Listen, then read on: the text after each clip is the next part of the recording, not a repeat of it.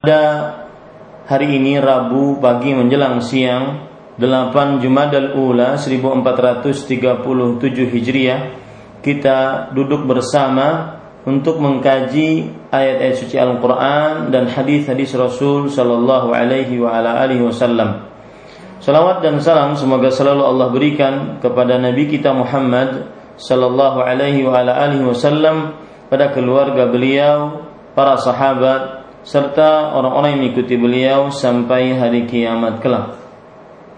Dengan nama-nama Allah yang husna dan sifat-sifatnya yang ulia, kita berdoa dengan Allahumma inna nas'aluka ilman nafi'an wa rizqan tayyiban wa amalan mutaqabbala. Wahai Allah, sesungguhnya kami mohon kepada Engkau ilmu yang bermanfaat, rezeki yang baik dan amal yang diterima. Amin ya rabbal alamin.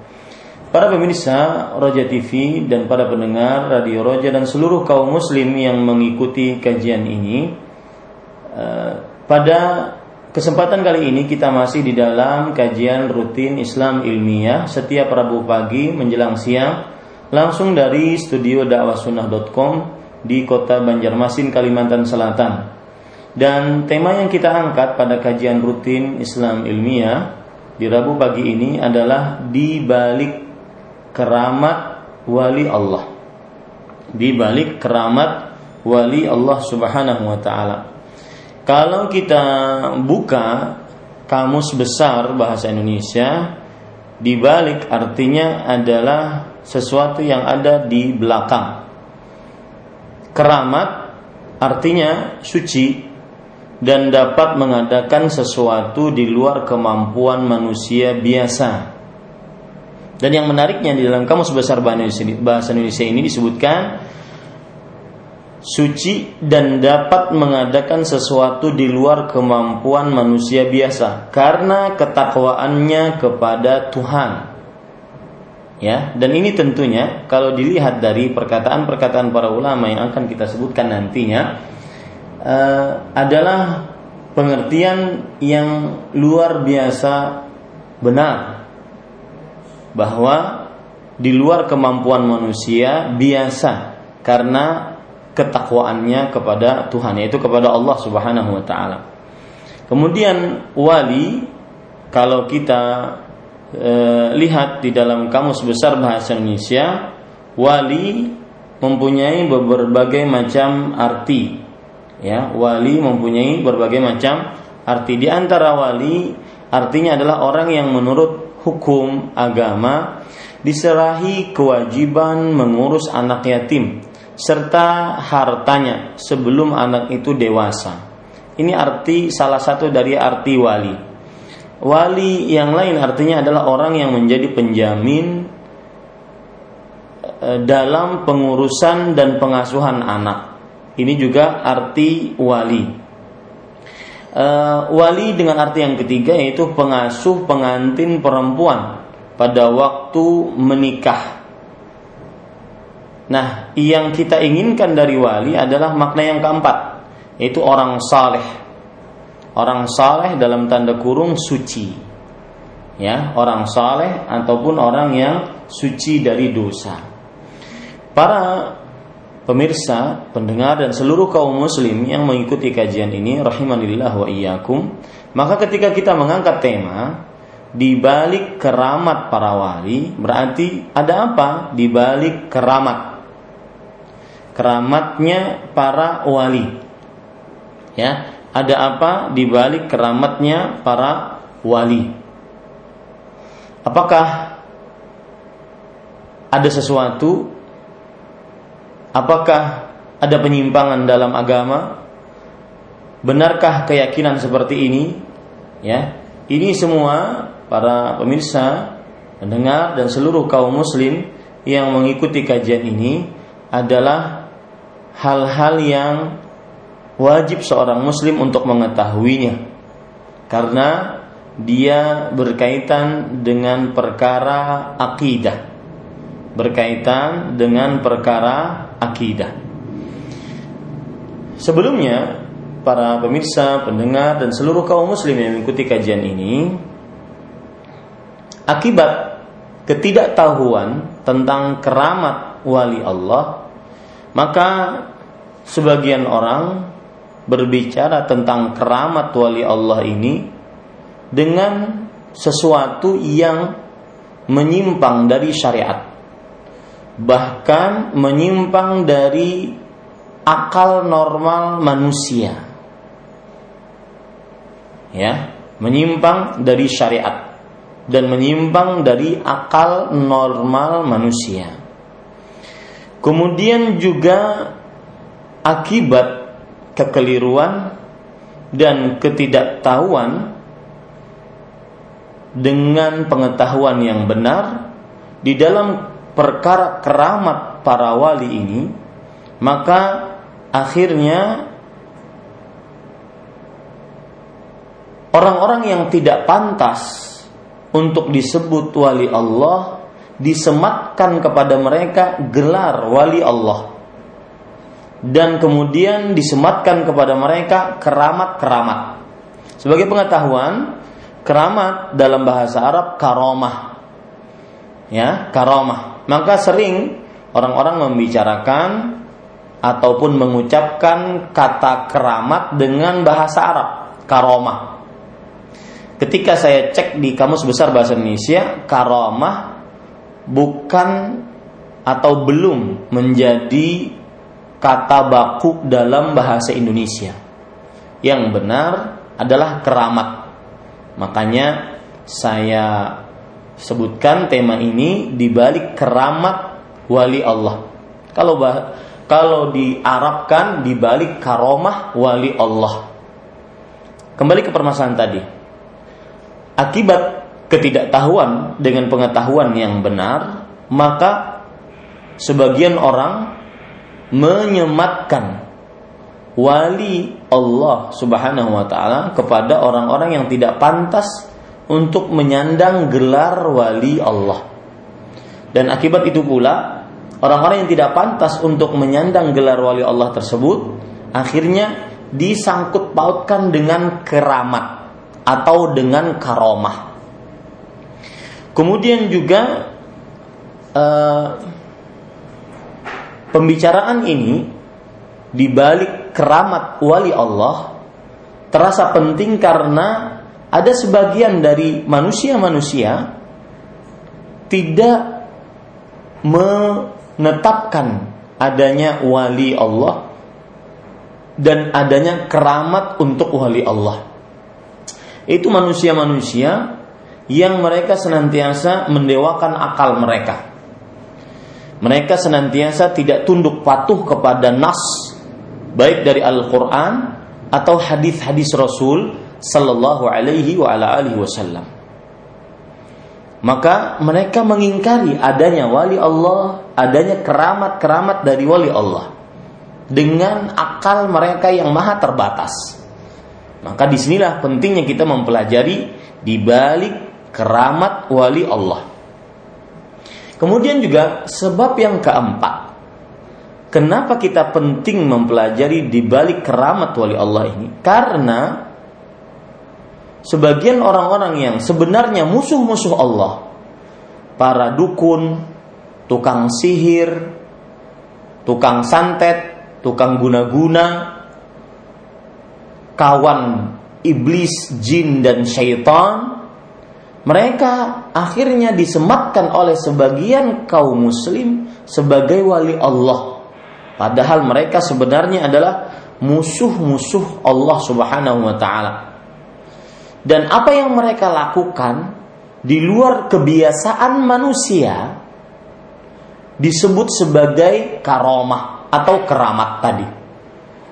Ini beberapa sebab yang menyebabkan kita akhirnya membicarakan tentang dibalik keramat wali Allah Subhanahu wa taala. Sehingga kita benar-benar memahami dengan baik dan benar apa itu sebenarnya wali-wali Allah Subhanahu wa taala dan apa sebenarnya keramat atau karamah dan apa sebenarnya mukjizat apa bedanya dengan ilham, kemudian firasat, kemudian dengan sihir.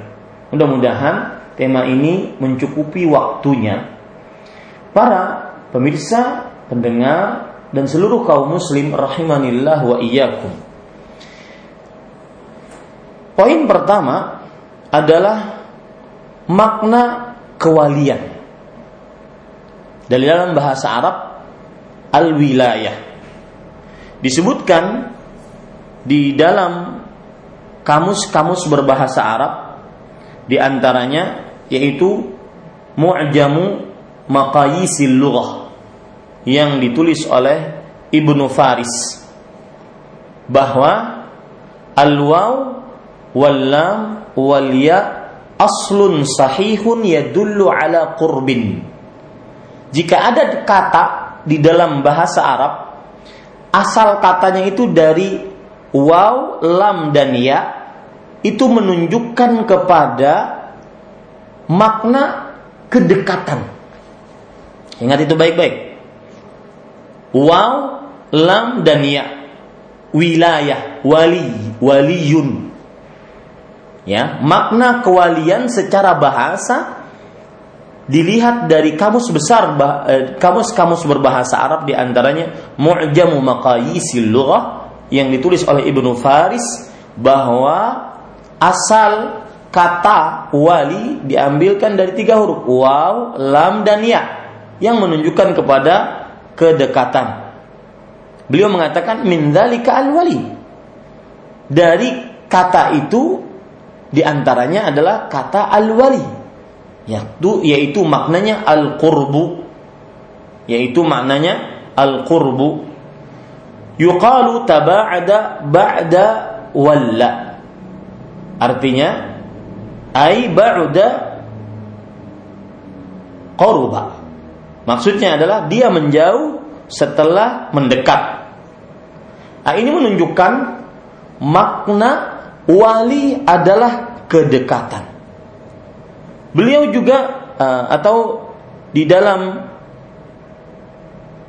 kitab yang lain dari kamus bahasa Arab Mufradat Al-Fadhil Quran yang ditulis oleh Ar-Raghib Al-Asfahani. Disebutkan wal wilayah an-nusrah. Artinya wilayah artinya adalah pertolongan. Pemberian pertolongan wal wilayah tawallal amra dan wilayah artinya adalah yang mengatur perkara ini makna kewalian secara bahasa pertolongan pemberian kemenangan pengaturan perkara dan kedekatan adapun makna kewalian secara terminologi syar'i. Maka tidak ada yang lebih jelas yang memberikan makna kewalian secara terminologi syar'i dibandingkan firman Allah Subhanahu wa taala. Di dalam surat Yunus ayat 62 sampai 64 Allah Subhanahu wa taala berfirman, "Ala inna awliya Allahi la khaufun alaihim walahum yahzanun. Alladzina amanu wa kanu yattaqun. Lahumul bushra fil hayati dunya wa fil akhirah. La tabdila li kalimatillah. Dzalikal fawzul azim. Ingatlah sesungguhnya wali-wali Allah mereka tidak ada rasa takut atas mereka dan tidak khawatir yaitu siapa wali-wali Allah? Orang-orang yang beriman dan mereka bertakwa. Orang-orang beriman, mereka bertakwa. Mereka mendapatkan kabar gembira di dalam kehidupan dunia dan di akhirat. Tidak ada pergantian untuk kalimat-kalimat Allah. Itulah kemenangan yang agung. Berdasar hadis uh, ayat ini surat Yunus ayat 62 sampai 64 maka kita dapati bahwa setiap orang yang beriman dia adalah orang Nah, saya ulangi, setiap orang yang beriman bertakwa dia adalah wali Allah dengan makna dilihat dari secara terminologi syar'i. Setiap yang beriman bertakwa adalah wali Allah Subhanahu wa taala. Termasuk di dalamnya tingkatan yang paling utama para rasul, para nabi para rasul, para nabi.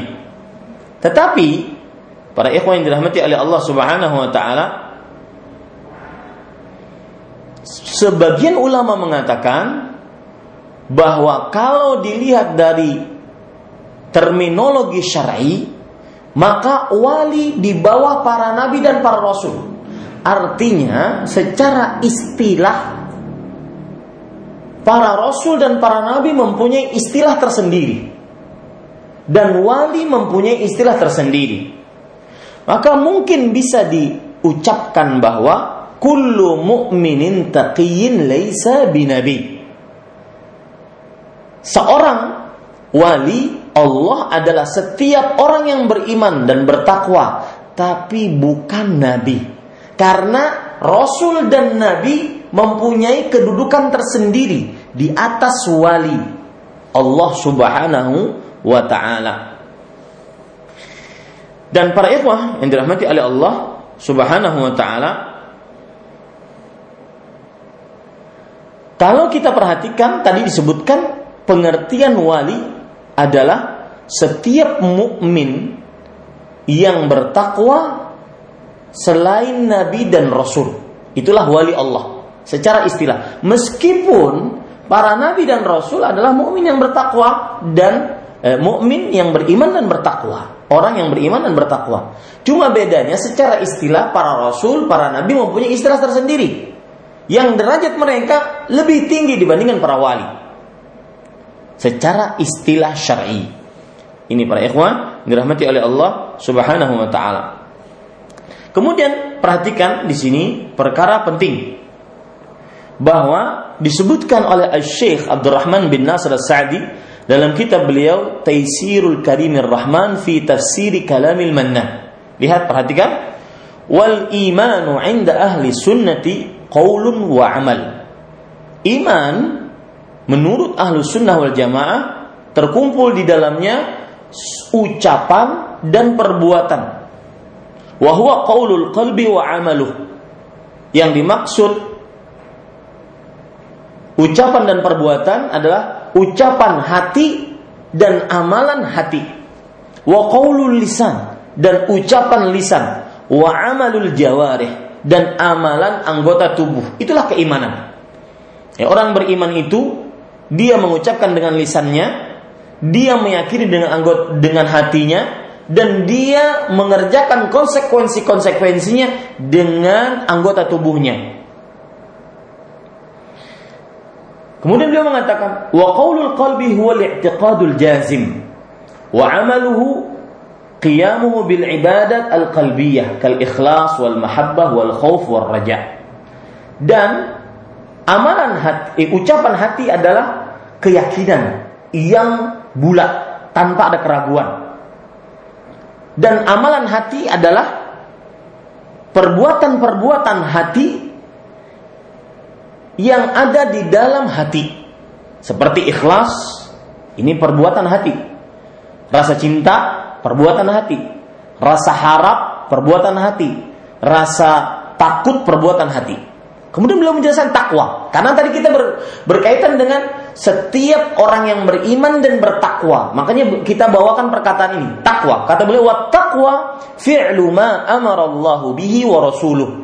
Wa tarku ma naha anhu ma anhu. Wa idza qurinat ma'al bir kanat taqwa isman litawaffi jami'il ma'asi wal birru isman lihat.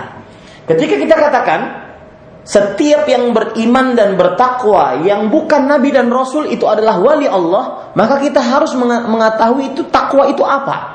Beliau mengatakan takwa adalah mengerjakan apa yang diperintahkan oleh Allah dan Rasulnya dan meninggalkan apa yang dilarang atasnya. Jika takwa ini digandengkan dengan kata albir, bir, ya, maka makna takwa berarti menjauhi maksiat dan makna bir berarti mengerjakan kebaikan. Berarti sudah kita ketahui bahwa kalau kita katakan wali Allah, wali Allah ini penting sekali para pendengar, pemirsa dan seluruh kaum muslim yang mengikuti kajian ini. Karena dari definisi inilah kadang-kadang sebagian orang menyimpang benar-benar dari wali Allah. Orang yang bukan wali Allah disematkan dia sebagai wali Allah. Akhirnya kacaunya di sini.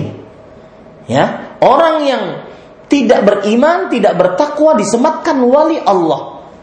Maka kita tadi menjelaskan apa itu iman, apa itu takwa. Iman sebagaimana disebutkan oleh Syekh Abdul Rahman bin Nasr As-Sa'di dan sengaja saya nukilkan perkataan ini untuk menjelaskan kepada kita. Sebenarnya perkataan ulama-ulama yang lain pun banyak dan semisal dengannya. Sengaja saya pilih perkataan beliau karena mudah dipahami Ketika kita katakan setiap orang yang beriman, apa itu iman? Iman adalah ucapan dengan lisan, keyakinan yang bulat dengan hati, tanpa ada keraguan secuil pun, dan mengamalkan atas keyakinan tersebut dengan anggota tubuh. Ya, dengan mata, dengan telinga, dengan lisan, dengan tangan, dengan kaki, dengan kemaluan. Itulah iman. Sedangkan takwa adalah mengerjakan apa yang diperintahkan oleh Allah dan meninggalkan apa yang dilarang oleh Allah.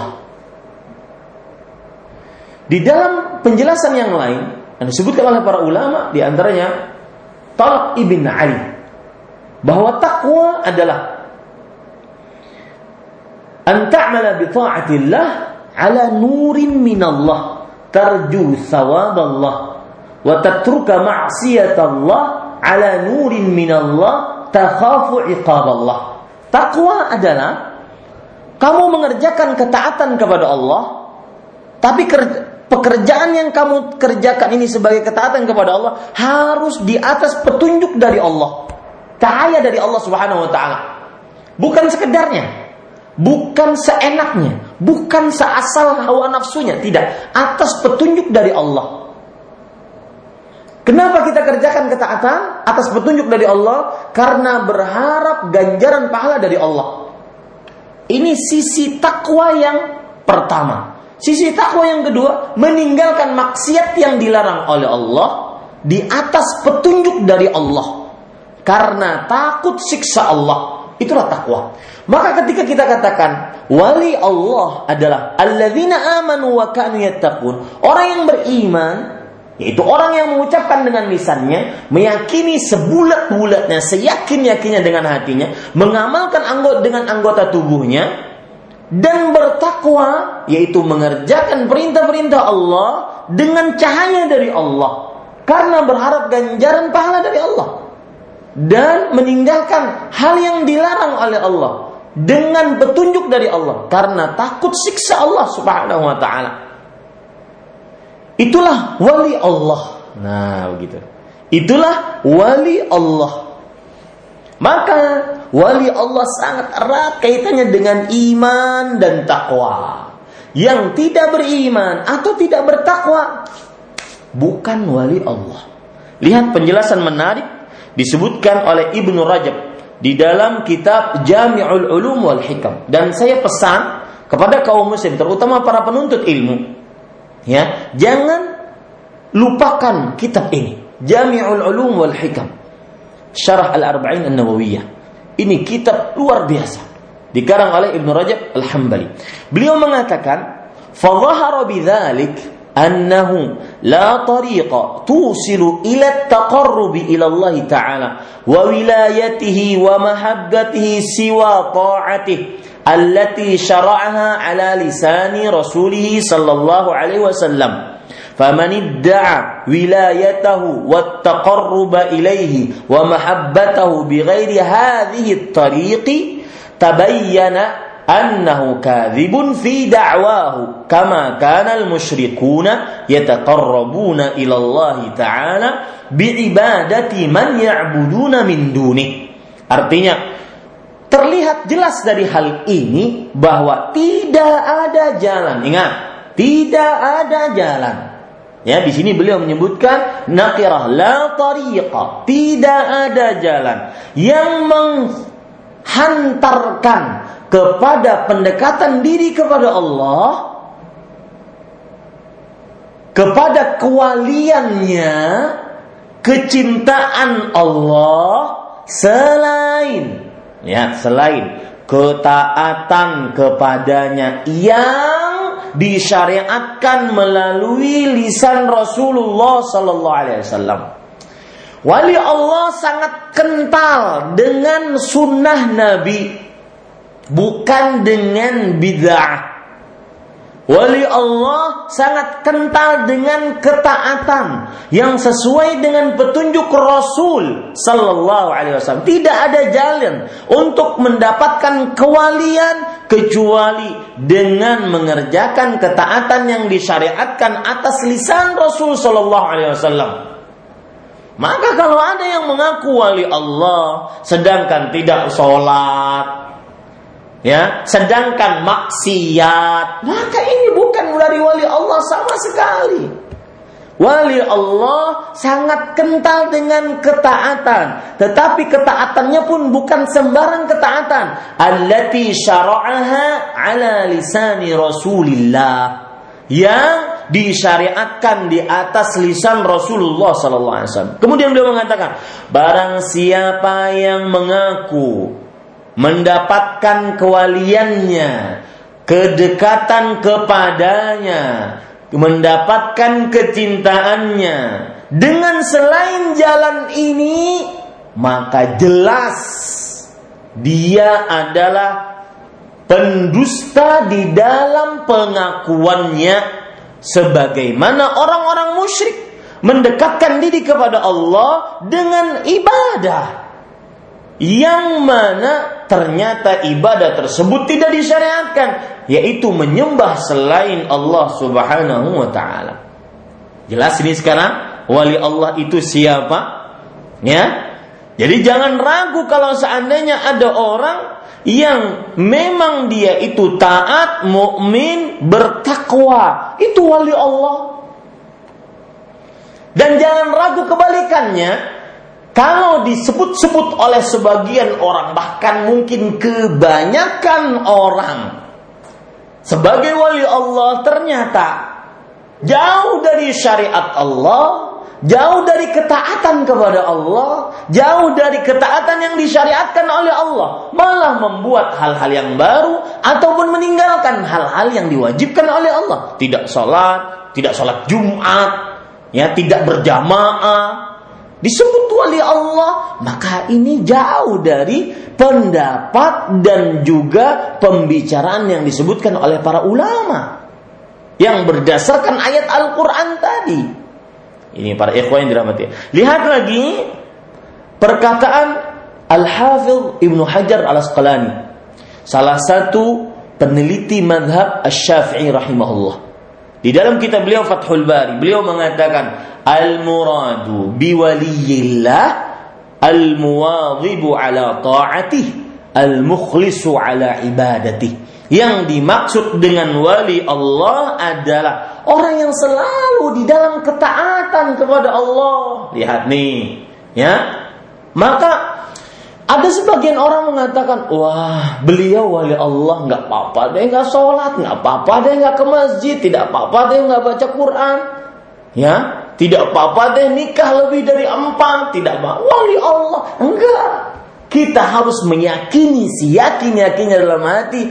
Ala inna awliya Allah la khawfun alaihim wa lahum yahzanun. Ingatlah, wali-wali Allah sesungguhnya adalah mereka tidak punya rasa takut, tidak punya rasa sedih. Siapa mereka? Alladzina amanu wa kanu yattaqun. Orang yang beriman dan bertakwa. Iman tadi mengucapkan dengan lisan, meyakini dengan hati, mengamalkan dengan anggota tubuh. Ya, itu iman namanya. Ini para ikhwan yang dirahmati oleh Allah Subhanahu wa taala. Kemudian bertakwa, menjalankan perintah Allah, menjauhi larangan Allah Subhanahu wa taala. Itu wali Allah. Yang kebalikan dari itu mengerjakan, melalaikan kewajiban Allah yang diwajibkan oleh Allah dan malah mengerjakan yang haram. Ini bukan wali Allah.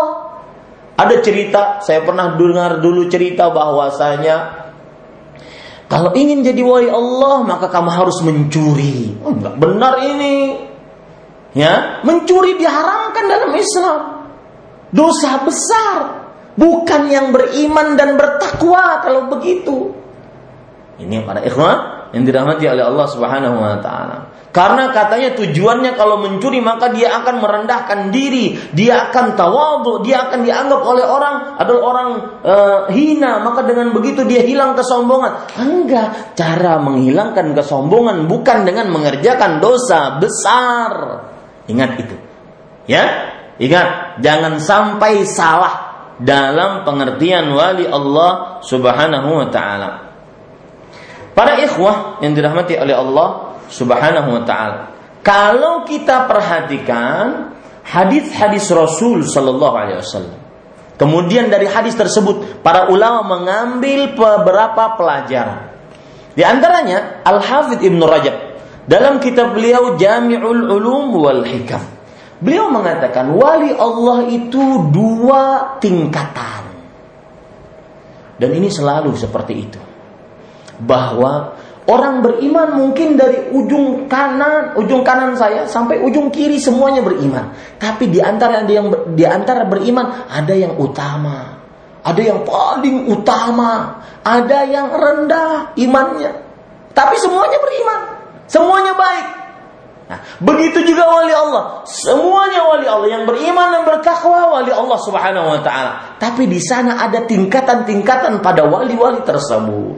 Seperti para nabi. Para nabi ada nabi, ada di atasnya rasul, ada di atasnya ulul azmi. Yang mereka ulul azmi ini ya rasul, ya nabi juga. Tetapi lebih tingkatannya dan itu adalah sunnatullahi fil qaum. Artinya uh, kehendak Allah di dalam penciptaannya. Baik. Para ikhwan yang dirahmati oleh Allah, lihat tingkatan para wali. Disebutkan oleh Al-Hafidh Ibn Rajab dalam kitabnya Jamil Ulum wal Hikam dan juga uh, Syekhul Islam dalam kitabnya Al-Furqan baina awliya syaitan wa awliya rahman Beliau mengatakan ihdahuma martabatun man taqarraba wa hadhihi darajatul muqtasidin ashabul yamin artinya Barang siapa yang mendekatkan diri kepada Allah dengan amalan-amalan wajib. Ini namanya wali muqtasid. Wali yang sederhana. Dan disebut sebagai ashabul yamin. Golongan kanan. Ini namanya siapa? Wali yang sederhana. Ashabul yamin. Yang cuma mengerjakan amalan-amalan wajib di sana ada man taqarraba ilaihi ba'dal fara'idhi bin nawafil. Orang yang memperbanyak amalan-amalan sunnah setelah amalan wajib. Ingat ini. Kesalahan sebagian orang kadang-kadang, penyimpangan sebagian orang kadang-kadang adalah mengerjakan amalan sunnah wajibnya ditinggalkan. Enggak, ini wali Allah jenis yang kedua yang lebih tinggi ini dia memperbanyak amalan sunnah setelah amalan wajib. Wahadhi darajatus sabiqin al muqarrabin. Ini tingkatan as-sabiqun. Orang-orang yang berlomba-lomba dalam kebaikan yang mendekatkan diri kepada Allah Subhanahu wa taala. Allah menyebutkan dalil dari dua tingkatan ini. Ingat, Islam agama dalil. Bahkan sampai pembagian pun harus ada dalilnya. Kaum muslim jangan mudah tertipu dengan siapa pun, ya. Dan wajib mereka mengetahui dalil. Kalau seandainya ada yang mengatakan tidak perlu dalil, maka ini nggak benar. Ya, sampai orang yang biasa pun diber, di, diterangkan dalilnya. Kaum muslimin sekarang sangat memerlukan untuk lebih mengenal lebih dalam tentang agamanya. Kita bukan hanya cerita dongeng-dongeng, tertawa-tertawa, hahaha, hihi, tidak. Tetapi dalil. Lihat, Allah menyebutkan tentang dua tingkatan ini mempunyai dalil. Di antaranya dalam surat Al-Waqiah ayat 8. Allah Subhanahu wa taala berfirman, "Fa ashabul maimanati ma ashabul maimanah." Golongan kanan, siapakah mereka golongan kanan? Dalam surah Al-Waqiah ayat 10 sampai 11, Allah berfirman, "Was-sabiqunal was-sabiquna sabiqun ulaikal muqarrabun."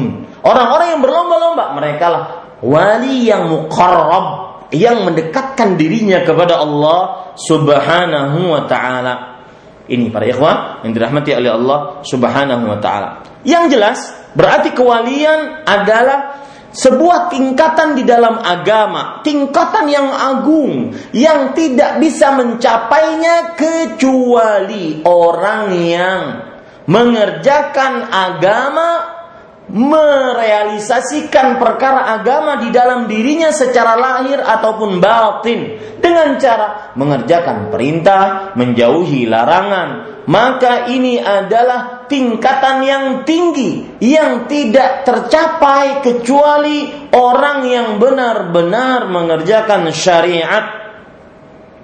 Ya, mengerjakan syariat. Bahkan kalau ada yang berkeyakinan tentang kewalian, nian. Jika ada yang berkeyakinan tentang kewalian, tetapi malah meninggalkan kewajiban, mengerjakan yang haram, maka para ulama menjelaskan sebagaimana menjelaskan di dalam kitab Auliyaullah Uqala Laisu Majanin yang ditulis oleh Ibnu Taimiyah rahimahullahu taala Wali-wali Allah adalah orang berakal, bukan orang gila. Ingat itu baik-baik. Ini kadang-kadang ada orang gila disebut wali Allah. Aneh kan? Tidak benar. Orang yang hilang akal disebut wali Allah. Wah, sudah sampai itu. Sudah sampai marifat tuh katanya. Enggak. Ya. Wali Allah orang berakal, bukan orang-orang gila. Maka barang siapa yang meyakini bahwa wali Allah dia berhak meninggalkan yang wajib. Dia ber, berhak mengerjakan yang haram, maka bisa-bisa dia masuk ke dalam derajat keluar dari Islam. Hati-hati, siapa yang meyakini ini, ini keyakinan. Siapa yang meyakini bahwa wali Allah berhak meninggalkan yang wajib atau berhak mengerjakan yang uh, mengerjakan yang haram, maka dia adalah apa? Orang yang bisa keluar dari Islam, hati-hati, bisa keluar dari daerah Islam. Kenapa? Litakdzibil ayah kata Syekhul Islam Ibnu Taimiyah rahimahullah. Karena sudah mendustakan ayat tadi. Yang mana ayatnya alladzina amanu wa kanu yattaqun. Orang wali Allah adalah yang beriman dan bertakwa, bukan yang tidak beriman dan yang tidak bertakwa. Ini hati-hati para ikhwan yang dirahmati oleh Allah Subhanahu wa taala. Kemudian kalau kita perhatikan juga dan ini disebutkan oleh uh, di dalam kitab uh, Tahqiq Karamatu Auliyaillah yang ditulis oleh Al-Lalakai. Di sana ada pendahuluan. Pendahuluan ini ditulis oleh Ahmad ibn Sa'ad Hamdan. Ya, ada kitab namanya Tah e, Karamatu Auliyaillah. Karamatu Auliyaillah yang ditulis oleh Al-Lalakai. Dan buku ini diteliti oleh seorang yang bernama Ahmad ibn Sa'ad Hamdan. Dan beliau mengatakan, perhatikan, kewalian itu ada dua sisi. Yang pertama, sisi yang berkaitan dengan seorang hamba. Yang kedua, sisi yang berkaitan dengan Allah. Sisi yang berkaitan dengan seorang hamba adalah seorang hamba ketika dia wali Allah berarti dia mengerjakan perintah Allah menjauhi larangan Allah Subhanahu wa taala. Kemudian setelah itu dia naik tingkatannya dengan memperbanyak amalan-amalan sunnah. Nah, itulah wali Allah. Adapun sisi yang kedua, sisi kaitannya dengan Allah Subhanahu wa taala, yaitu mencintai hamba ini. Eh, afwan, yaitu Allah Subhanahu wa taala mencintai hamba ini. Kemudian menolong hamba ini, menetapkan hamba ini di atas agama sampai mati. Dan ini adalah tanda wali Allah yang paling kuat. Makanya Sebagian orang mengatakan a'zamul karamat al-istiqamatu 'ala din. Setinggi-tinggi keramat adalah istiqamah sampai mati di atas agama, di atas ketaatan, di atas pengerjaan yang wajib meninggalkan yang haram. Itu setinggi-tinggi keramat wali Allah. Makanya saya katakan, kewalian Allah itu ada dua sisi yaitu sisi yang berkaitan dengan hambanya dan sisi yang berkaitan dengan Allah Azza wa Jalla. Sisi yang berkaitan dengan hambanya, hambanya mengerjakan ketaatan kepada Allah, menjauhi larangan Allah, kemudian nantinya dia mendekatkan diri kepada Allah dengan amalan-amalan sunnah, memperbanyak amalan sunnah, sunnah sholat, sholat sunnah, puasa sunnah, zikir, berdoa, lebih memperbanyak itu dibandingkan yang wajib-wajib setelah dia mengerjakan yang wajib tadi. Berkaitan dengan Allah yaitu Allah kepada wali tersebut akan menolongnya akan menguatkannya akan menetapkannya istiqamah sampai mati. Ini wali Allah Subhanahu wa taala. Ya ini para ikhwan yang dirahmati oleh Allah Subhanahu wa taala. Kemudian perlu diperhatikan baik-baik. Keramat yang nanti kita akan bahas. Seorang wali Allah tidak mesti harus berkeramat. Nah, itu disebutkan, ya. Seorang wali Allah tidak mesti harus bisa, bukan syarat menjadi wali Allah harus berkeramat. Enggak. Karena Allah tidak menyebutkan, Rasulullah SAW tidak menyebutkan. Dia hanya sebatas perkara yang merupakan pemberian karunia dari Allah. Wali Allah orang yang beriman bertakwa. Kalau dia mendapatkan keramat, itu pemberian karunia dari Allah. Adapun wali Allah orang beriman bertakwa tidak mesti harus mendapat keramat. Nah ini, ini para ikhwan yang dirahmati oleh Allah. Dan ingat, pengajian ini bukan berarti kita menolak keramat salah besar itu. Ya, dari tadi kita bahkan ingin menetapkan adanya keramat Allah. Bahkan temanya saja di balik keramat wali Allah Subhanahu wa taala. Baik, pada ikhwan yang dirahmati oleh Allah Subhanahu wa taala. Kalau kita perhatikan keutamaan menjadi wali Allah. Mudah-mudahan dengan subtema ini yang sekarang saya akan saya sebutkan, kita semangat untuk menjadi wali Allah. Wallahi para pemirsa, pendengar dan seluruh kaum muslim mengikuti kajian ini bahwa indah menjadi wali Allah. Lebih indah dibandingkan mendapatkan harta dunia Indah, lihat. Sebuah hadis yang diriwayatkan oleh Imam Bukhari. Hadisnya hadis qudsi. Rasulullah sallallahu alaihi wasallam bersabda, "Inna Allah taala qal." Sesungguhnya Allah Subhanahu wa taala berfirman, "Man adali waliyan faqad adantuhu bil harbi." Ini keutamaan menjadi wali Allah yang pertama. Barang siapa yang memusuhi wali-waliku, maka aku umumkan peperangan kepadanya. Dari penggalan hadis ini saja sudah dua keutamaan. Allah menyebutkan bahwa wali-wali dengan idhafahnya, dengan disandarkan kepada aku, man adali waliyan. Barang siapa yang memusuhi wali-waliku, penyandaran kepada yang agung menunjukkan yang disandarkan adalah agung. Hah? Penyandaran kepada yang agung. Wali-wali ku, ku di sini Allah Subhanahu wa taala. Berarti wali-wali pun mulia karena mendapatkan penyandaran terhadap Allah. Seperti misalkan Baitullah, rumah Allah, Rasulullah, Rasul Allah, rumah akan biasa saja tetapi ketika digandengkan dengan Allah menjadi mulia, penuh barokah. Rasul utusan. Tetapi ketika digandingkan dengan Rasulullah, digandingkan dengan lafzul jalalah yang maha agung, maka para ikhwan yang dirahmati oleh Allah menjadi sesuatu yang agung, mulia, berharga. Begitulah wali Allah berharga di sisi Allah. Wali-waliku kata Allah. Dari sisi yang kedua dari penggalan pertama ini, keutamaan wali Allah faqat adzantu bil haq. Sungguh aku telah benar-benar umumkan kepada ia yang memusuhi wali-waliku tadi peperangan. Tidak akan ada yang bisa melawan Allah Subhanahu wa taala. Tidak akan ada yang bisa. Ya.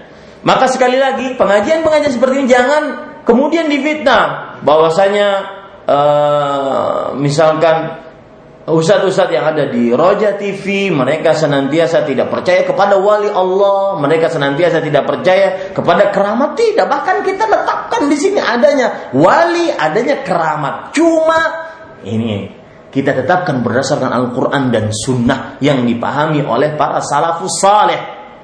Dan itulah tata cara beragama kita. Kemudian wama taqarraba ilayya 'abdi bi syai'in ahabba ilayya mimma aftaradtuhu alaih. Tidaklah hambaku mendekatkan dirinya kepadaku dengan sesuatu yang paling aku cintai dibandingkan apa yang telah aku wajib wajibkan atasnya. Di sini ada semacam isyarat. Jika Anda ingin menjadi wali Allah, maka Anda dahulukan perhatikan, uh, prioritaskan amalan wajib.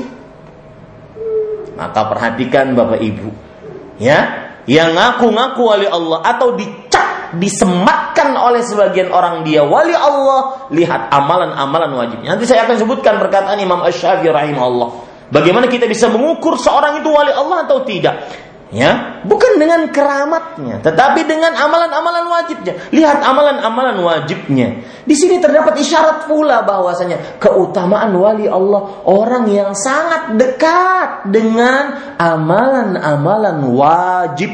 Nah, kemudian lanjutannya. Wa ma yazalu 'abdi yataqarrabu ilayya bin nawafil hatta uhibba. Dan masih saja hambaku mendekatkan dirinya kepadaku dengan amalan-amalan sunnah sampai aku mencintainya. Pada penggalan hadis ini terdapat keutamaan para wali bahwa mereka adalah orang-orang yang gemar menghiasi diri mereka, ibadah mereka dengan amalan-amalan sunnah dengan catatan setelah mengerjakan yang wajib.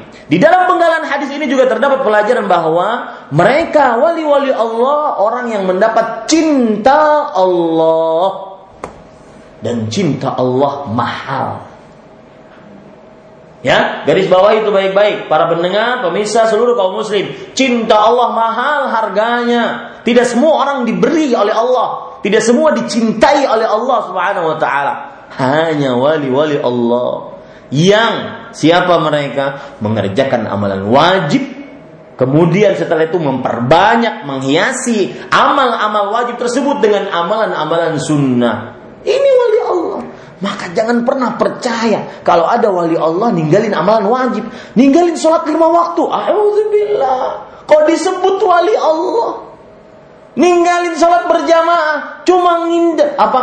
Uh, diem di kamar. Katanya kholwat Wali Allah macam apa? Bukan wali Allah. Wali Allah laki-laki itu ke masjid, sholat berjamaah di masjid. Ya, ini para ikhwan dirahmati oleh Allah Subhanahu wa taala. Nanti ada lagi berita-berita entah ini konon ataupun hanya dibuat-buat bahwa sholat Jumat kenapa wali Allah kok nggak sholat Jumat maka saya sudah sholat Jumat di Mekah Al Mukarramah padahal dia ada di Indonesia maka ini para ikhwah, trik-trik orang menipu kaum muslimin. Jangan pernah percaya. Ya ini para ikhwah yang dirahmati oleh Allah Subhanahu wa taala. Baik, perhatikan baik-baik. Kemudian apa indahnya kalau dicintai Allah? Apa indahnya menjadi wali Allah yang wali Allah adalah mendapat cinta Allah? Maka perhatikan ini yang saya katakan tadi mahal. Menjadi wali Allah mahal. Fa idza ahbabtuhu kuntu sam'ahu alladhi yasma'u bih wa basarahu alladhi yubsiru bih wa yadahu allati yabtishu biha wa rijlahu allati yamshi biha. Artinya, jika aku mencintainya, maka aku menjadi pendengarannya yang dengannya dia mendengar. Menjadi penglihatannya yang dengannya dia melihat. Menjadi tangannya yang dengannya dia mengambil. Menjadi kakinya yang dengannya dia berjalan. Apa maksudnya? Para ikhwan yang dirahmati oleh Allah Subhanahu wa taala, maksudnya adalah bahwa wali Allah orang yang dicintai oleh Allah mereka seluruh anggota tubuhnya dan ini dijelaskan oleh Imam Nawawi rahimahullah seluruh anggota tubuhnya akan diberi petunjuk oleh Allah dijauhkan dari maksiat tidak diberi kesempatan untuk bermaksiat dan sering saya ulangi salah satu nikmat Allah terbesar terhadap seorang hamba adalah dia dijauhkan dari maksiat. Tidak diberi kesempatan untuk bermaksiat. Itu wali Allah. Itu keutamaan wali Allah yang dicintai oleh Allah. Dan disebutkan oleh Syekhul Islam Taimiyah rahimahullah dalam kitab Al-Furqan baina auliya'ir rahman wa auliya'is syaitan bahwasanya hadza asahhu haditsin yurwa fil auliya. Ini hadis yang paling sahih yang diriwayatkan tentang wa kewalian. Ya, tentang kewalian. Ini para ikhwan yang dirahmati oleh Allah Subhanahu wa taala. Kemudian harus diyakini baik-baik kewalian tidak melazimkan maksum. Wali Allah bahkan tidak maksum. Kenapa? Karena yang namanya wali Allah Subhanahu wa taala dia orang beriman. Orang beriman mengerjakan ketaatan dengan ya, lisannya, dengan hatinya, dengan anggota tubuhnya dan bertakwa menjauhi maksiat, menjauhi larangan-larangan Allah Subhanahu wa taala. Jadi, wali Allah tidak maksum. Bisa saja melakukan kesalahan. Kenapa? Karena dia manusia yang mana kalau dia manusia boleh atas apa yang dibolehkan atas manusia yaitu seperti dia melakukan kesalahan, dia lupa, dia uh, mengira sesuatu dan perakiraannya salah dan semisalnya. Akan tetapi itu semua tidak mengurangi kewaliannya. Ya, ini para ikhwan yang dirahmati oleh Allah Subhanahu wa taala. Sebagian orang mengira bahwasanya kalau sudah jadi wali Allah, hatinya terjaga, maka berarti dia tertahan dari kesalahan. Apa pun yang dia lakukan, maka dia sebenarnya tidak melakukan dosa. Ini salah besar. Ya, ini para ikhwan yang dirahmati oleh Allah. Karena tidak ada nas dalil yang menunjukkan akan hal itu. Bahkan nas-nas yang ada di dalam syariat Islam dan juga konsensus para ulama me menyelisihi keyakinan tersebut. Apa keyakinan tersebut? Yaitu bahwa wali maksum. Enggak, wali tidak maksum dari kesalahan. Kalau melakukan kesalahan, ya dia berdosa. Dia bisa salah, dia bisa benar, dia bisa keliru, dia bisa prasangkanya salah dan semisalnya. Lihat di dalam surat Az-Zumar ayat 33 sampai 35 yang menunjukkan bahwa kewalian tidak maksum. والذي جاء بالصدق وصدق به أولئك هم المتقون لهم ما يشاءون عند ربهم ذلك جزاء المحسنين ليكفر الله عنهم أسوأ الذي عملوا ويجزيهم أجرهم بأحسن ما كانوا يعملون dan orang-orang yang datang dengan kebenaran dan membenarkannya mereka lah orang-orang yang bertakwa ini wali Allah mereka mendapatkan apa pun yang mereka kehendaki di sisi Allah. Itulah balasan, ganjaran untuk orang-orang yang berbuat ihsan. Agar Allah menghapuskan dari mereka apa perbuatan yang buruk yang telah mereka perbuat. Ya. Wali Allah nggak maksum. Wa dan Allah memberikan ganjaran pahala dengan yang lebih baik dari apa yang telah mereka lakukan. Ya. Maka para ikhwan yang dirahmati oleh Allah Subhanahu wa taala disebutkan di dalam hadis riwayat Imam Tirmidzi, "Inna Allah ja'ala al-haqqa 'ala lisani Umar wa qalbih." Sesungguhnya Allah Subhanahu wa taala telah memberikan kebenaran di atas lisannya Umar dan hatinya. Dan Umar radhiyallahu anhu min sadatil aulia, wali yang salah satu wali yang paling utama. Akan tetapi hal tersebut tidak menjadikan para ikhwan yang dirahmati oleh Allah Subhanahu wa taala apa yang muncul dari hatinya kemudian benar tidak kita timbang dengan Al-Quran dan Sunnah. Apabila sesuai dengan Al-Quran dan Sunnah diterima, yang menyelisih Al-Quran dan Sunnah ditolak. Ini para ikhwan yang dirahmati oleh Allah. Lihat, disebutkan perkataan di dalam kitab Al-Furqan yang dikatakan oleh Abu Sulaiman Ad-Darani. Beliau mengatakan, "Innahu yaqa'u fi qalbi an-nuqtata min nuqtatil qaum, fala aqbalha illa bi syahidain al-kitab was sunnah." Sesungguhnya di dalam hatiku ada semacam petunjuk dari Allah tentang orang-orang, petunjuk dari Allah Aku tidak menerima petunjuk tersebut sampai aku sandarkan petunjuk tersebut sesuai Al-Quran dan Sunnah atau tidak. Ini para ikhwan yang dirahmati oleh Allah Subhanahu wa taala. Ini perlu diperhatikan baik-baik. Kemudian para ikhwah yang dirahmati oleh Allah Subhanahu wa taala. Di sana ada pemahaman-pemahaman yang menyimpang dari nas Al-Qur'an dan hadis tentang kewalian ini bahwasanya satu wali Allah kadang-kadang bisa berubah-ubah wujud dan berpindah-pindah tempat dalam satu waktu. Ya, wali Allah bisa berubah-ubah wujud dan berpindah-pindah dalam satu waktu. Maka ini keyakinan menyimpang tentang wali-wali Allah Subhanahu wa taala yang dinafikan ditiadakan oleh syariat.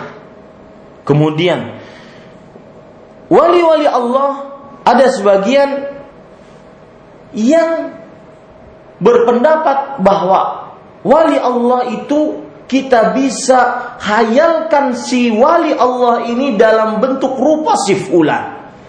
Maka ini tidak benar. Ya, belum ada nas dalil yang menunjukkan akan hal itu.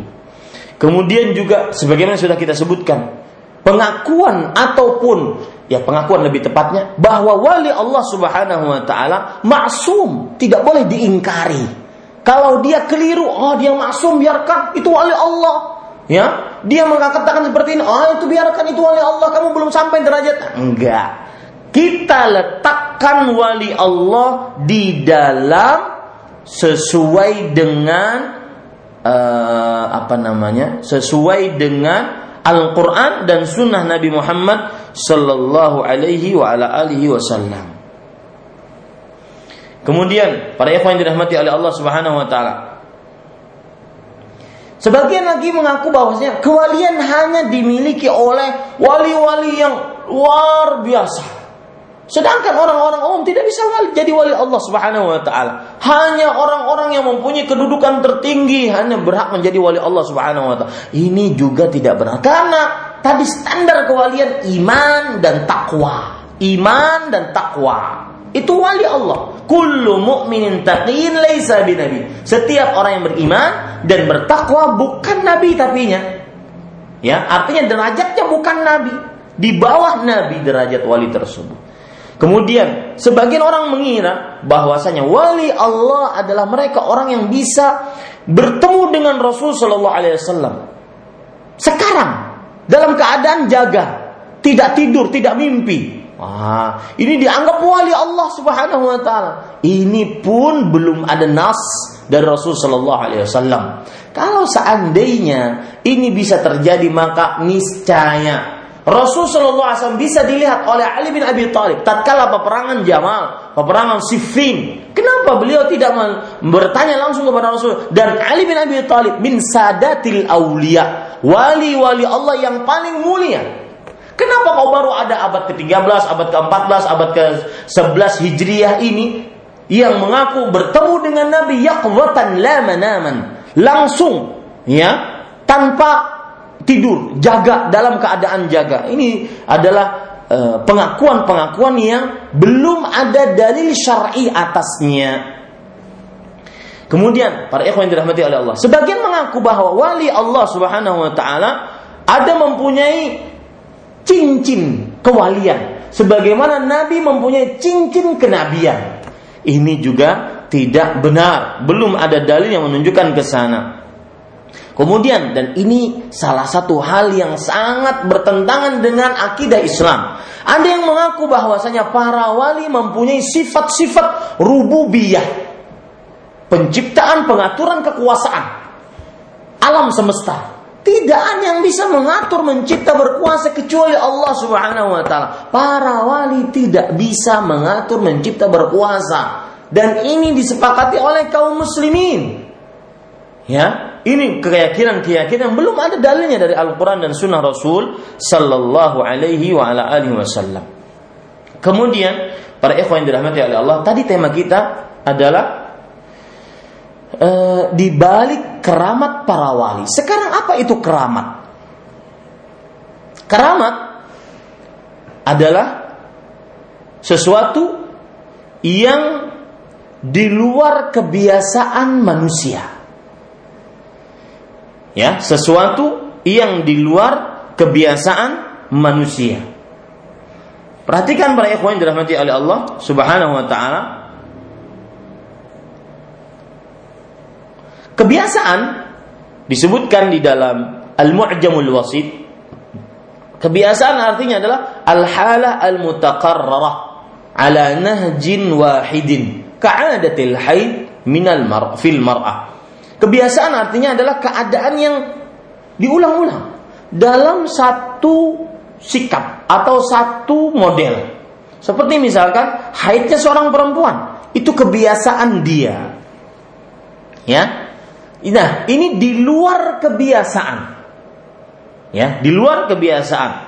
Seperti disebutkan di dalam uh, kitab An-Nubuwat yang ditulis oleh Syekh Islam Ibnu Taimiyah rahimahullah taala, wa khalqul 'adah innama yakunu bitamziqiha wa wuqu'iha ala khilafil halil ma'hudah al-ma'lufah allati istaqarra wuqu'aha alaihi dan yang dimaksud di luar kebiasaan manusia adalah yaitu yang menyimpang ataupun terjadi tidak sesuai dengan kebiasaan yang sudah tetap di tengah-tengah manusia. Menyimpang. Atau sesuatu yang di luar kebiasaan yang sudah tetap di tengah-tengah manusia. Ya itu namanya kebiasaan uh, di luar kebiasaan manusia. Ya di luar kebiasaan manusia contoh misalkan di luar kebiasaan manusia yaitu manusia sangat memerlukan uh, sandang pangan. Seperti makan minum.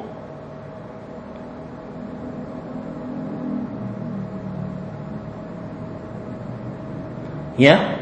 Ini akhirnya itu kebiasaan manusia. Kemudian setelah itu karena dia mendapatkan keramat di luar kebiasaan manusia, dia bisa tidak makan, tidak minum dan tidak merasa keletihan, kelaparan, kehausan. Ya, ini para ikhwan yang dirahmati oleh Allah Subhanahu wa taala. Atau dia mengetahui sesuatu dan melihat sesuatu. Padahal manusia belum bisa melihat dan mengetahui hal tersebut secara kebiasaan. Secara kebiasaan. Ini para ikhwan yang dirahmati oleh Allah Subhanahu wa taala. Dan perlu diingat para ikhwah yang dirahmati oleh Allah Subhanahu wa taala, kebiasaan ini diberikan oleh Allah kepada siapa yang dikehendakinya ya oleh Allah kepada siapa yang dikehendakinya. Oleh karenanya para nabi. Dan Nabi Muhammad SAW juga beliau meniadakan karomah eh apa meniadakan sesuatu yang di luar kebiasaan kecuali diberikan kepada Allah Subhanahu wa taala perkaranya tersebut. Artinya, apa yang didapati oleh para nabi dari mukjizat itu sebenarnya adalah pemberian dari Allah Subhanahu wa taala. Mereka tidak bisa mendatangkannya. Allah yang memberi. Nah, ingat itu baik-baik.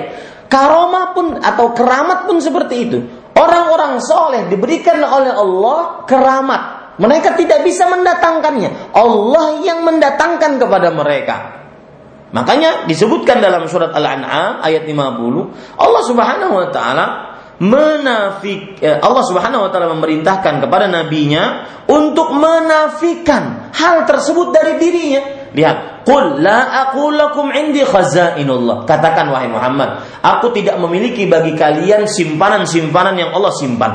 Wala a'lamul ghaib. Aku tidak mengetahui akan hal gaib. Wala aqul lakum inni malak. Dan aku tidak mengatakan kepada kalian aku adalah malaikat, bukan. Berarti ini benar-benar murni pemberian Allah. Nabi Muhammad SAW mengetahui akan apa yang terjadi dua hari kemudian karena Allah yang memberitakan, bukan karena nabinya Sallallahu Alaihi Wasallam yang mengetahui akan hal gaib. Itulah keramat. Ini para ikhwan yang dirahmati oleh Allah Subhanahu Wa Taala. E, sesuatu yang di luar kebiasaan, keramat bisa kadang-kadang terpuji seperti misalkan keramat tersebut menolong orang yang memilikinya untuk lebih bertakwa, lebih melakukan kebajikan seperti misalkan mukjizat para nabi dan keramatnya para wali. Nah, kan? Kita sekarang menetapkan adanya keramat, tapi ingat, keramatnya tersebut mengajak orang lebih bertakwa, lebih beriman, bukan malah keramatnya mengajak orang tidak bertakwa, tidak beriman. Enggak. Ya ini para ikhwan, itu di luar sesuatu yang di luar kebiasaan manusia akan terpuji jika mengajak kepada lebih ketakwaan, lebih keimanan seperti mukjizatnya para nabi keramatnya para wali. Ya, untuk misalkan menegakkan agama, untuk misalkan keperluan kaum muslimin. Ada sesuatu yang kebiasaan, eh, sesuatu yang di luar kebiasaan manusia tercela. Seperti misalkan di luar kebiasaan manusia, tetapi malah menjerumuskan manusia kepada perbuatan kezaliman, perbuatan dosa. Seperti misalkan di luar kebiasaan manusia para tukang sihir di luar kebiasaan manusia. Di luar kebiasaan manusia, orang-orang yang berhubungan dengan jin di luar kebiasaan manusia. Nah, ini para ikhwan yang dirahmati oleh Allah Subhanahu wa taala. Jadi, sesuatu yang di luar kebiasaan manusia, yang tadi keramat tadi di luar kebiasaan manusia, itu kadang-kadang bisa terpuji, kadang-kadang bisa tercela. Terpuji kapan ketika dia mengajak kepada kebaikan, ketakwaan, tercela kapan? Ketika dia mengajak kepada keburukan dan kemaksiatan. Sekarang, kalau sudah kita pahami itu, para ikhwan yang dirahmati oleh Allah Subhanahu wa taala, pengertian karamah atau keramat secara bahasa disebutkan di dalam kitab Mu'jam Maqayisil Lughah. Masdaru karumah. Keramat atau dalam bahasa Arabnya karomatun adalah kata predikat dari karuma. Ya. Dan kaf, ro dan mim aslun sahihun lahu babani. Ahaduhuma syarafu syai' fi nafsihi au syarafun fi khalqin fi khuluqin minal akhlaq. Artinya, kalau ada kata di dalam bahasa Arab diambilkan suku katanya dari tiga huruf kaf, ro, dan mim, karoma. Maka ini adalah asal kata yang mempunyai dua makna. Yang pertama, kemuliaan sesuatu pada dirinya. Jadi ada diri, dia mulia. Ya. Kemudian yang kedua maknanya adalah kemuliaan di dalam akhlak perbuatan. Itu maksud daripada e, keramat secara bahasa. Ya, secara bahasa. Maka yang kita inginkan di sini adalah bahwa keramat yaitu dia mulia pada dirinya. Dirinya itu mulia. Ini para ikhwan yang dirahmati oleh Allah Subhanahu wa taala. Kalau kita perhatikan di dalam uh, ayat-ayat Al-Qur'an dan hadis-hadis Rasul sallallahu alaihi wasallam seperti misalkan uh, penjelasan para ulama uh, tentang pengertian karomah secara terminologi syar'i. Disebutkan oleh Syekhul Islam dalam kitabnya An-Nubuwah Kemudian juga dalam kitab Qaidatun fil Mu'jizat wal Karamat bahwa belum ada di dalam Al-Qur'an dan hadis dan juga perkataan para sahabat. Istilah karomah. Wah, ini berat Ustaz. Belum ada disebutkan dalam Al-Qur'an dan hadis dan perkataan para sahabat Nabi radhiyallahu anhu istilah karomah. Tetapi Allah telah menyebutnya sebagai ayah yaitu tanda kekuasaan seperti misalkan di dalam surah Al-Kahfi Allah ketika memberikan keramat sesuatu yang di luar kebiasaan manusia kepada penghuni goa yang akhirnya suratnya disebut Al-Kahfi karena goa dalam bahasa Arab Al-Kahfu artinya. Allah setelah menyebutkan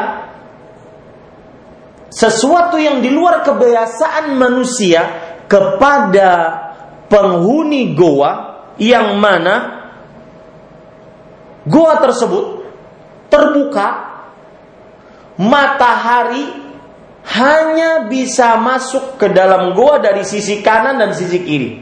Artinya, kalau seandainya Allah Subhanahu wa taala ingin orang-orang yang ada di dalam gua tersebut akan hancur dengan sinaran matahari yang terus-menerus setiap harinya. Akan tetapi mereka mendapatkan keramat dari Allah Subhanahu wa taala. Setelah menceritakan ini, maka Allah menyebutkan dalam surah Kahfi ayat 17, "Dzalika min ayatillah."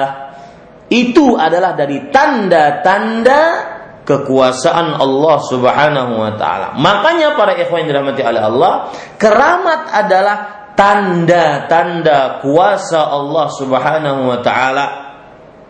Ya, tanda-tanda kuasa Allah Subhanahu wa taala.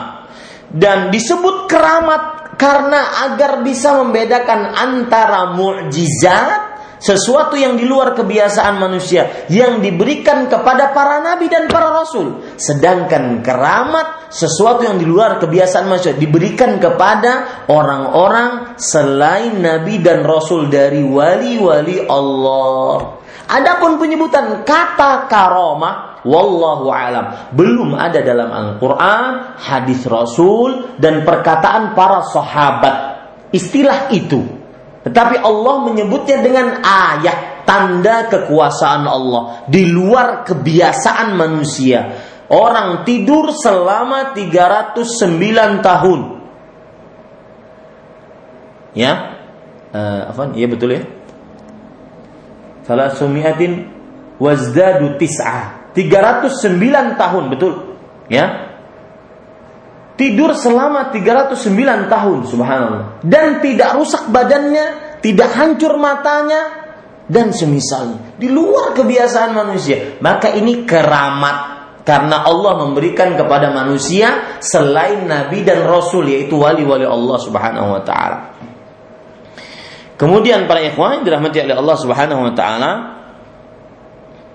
di dalam perkataan para ulama maka kita ambil pengertian karomah yaitu amrun khariqun lil adah yajrihi Allahu ala yadi waliyin laisa nabiyyin alimal waliyu bidzalik amla artinya perkara yang di luar kebiasaan manusia. Allah berikan kepada seorang wali yang bukan nabi. Nah, baik wali tersebut mengetahui dia dapat keramat atau tidak.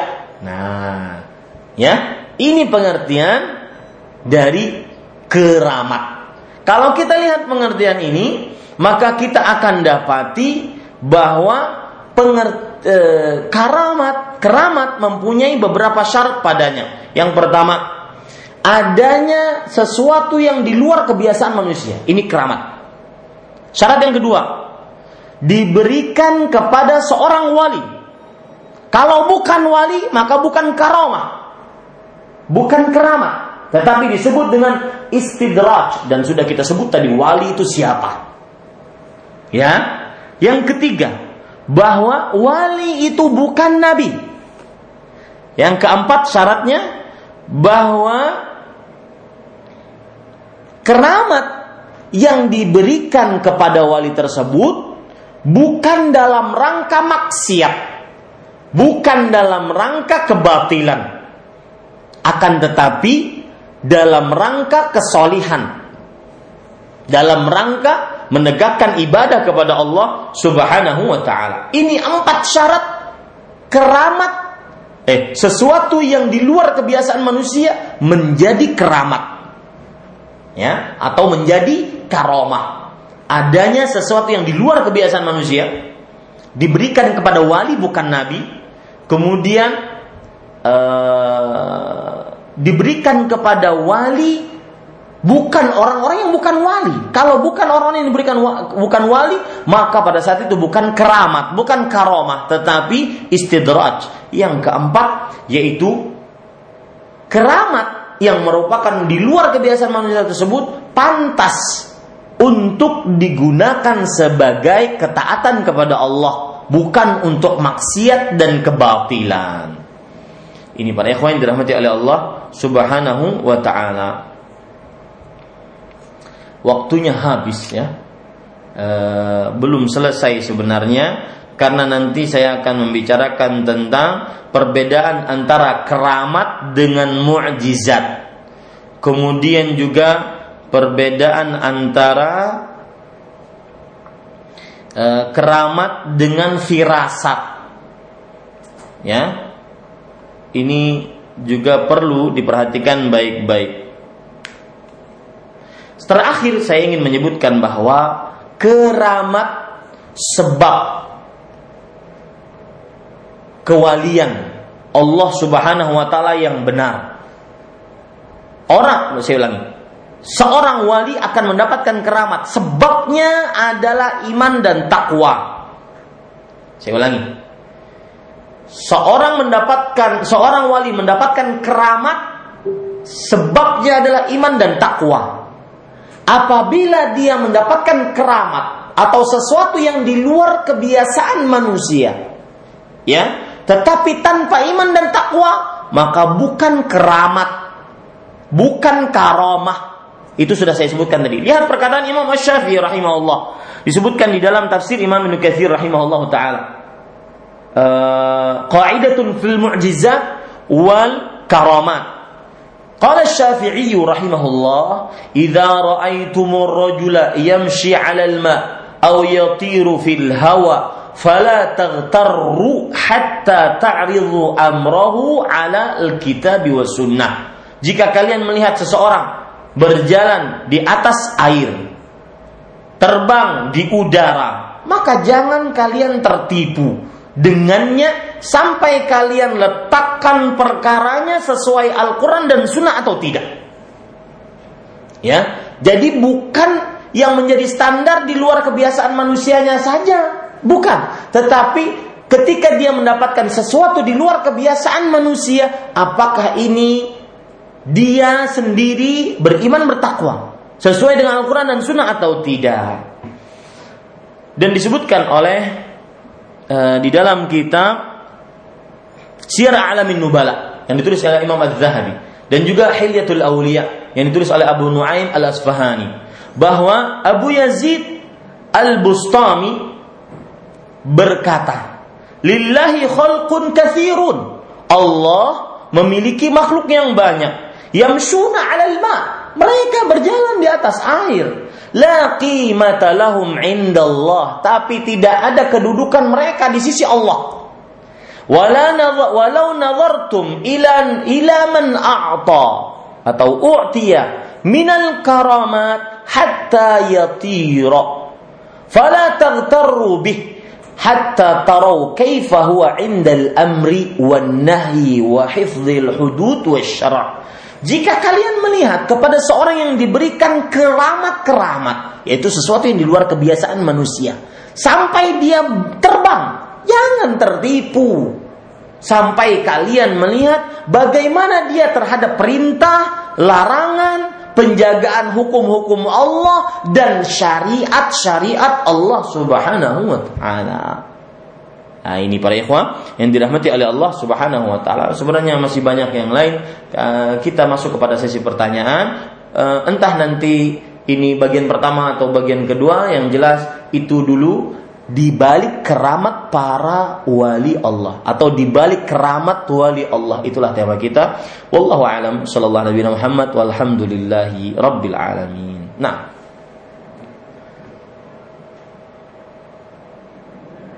Nah, Terima kasih untuk Al-Ustaz. Jazakumullah khairan atas bahasan materi yang telah disampaikan. Ikhwan Islam mendengar dalam pemirsa kita kita memasuki sesi interaktif, sesi tanya jawab. Silakan buat Anda yang akan bertanya di 021 823 6543 atau pesan tinggal di 0819896543. Tentunya kami berharap pertanyaan Anda berkesesuaian dengan bahasan yang saya sampaikan tadi. Silakan kami coba untuk yang pertama dari telepon. Ya. Halo.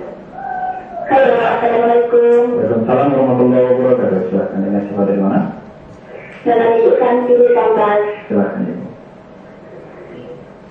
Saya ingin bertanya Ustaz. Eh, sebelum salam itu saya sering berdoa Allahumma ini as'aluka jannah wa a'udzu minan nar.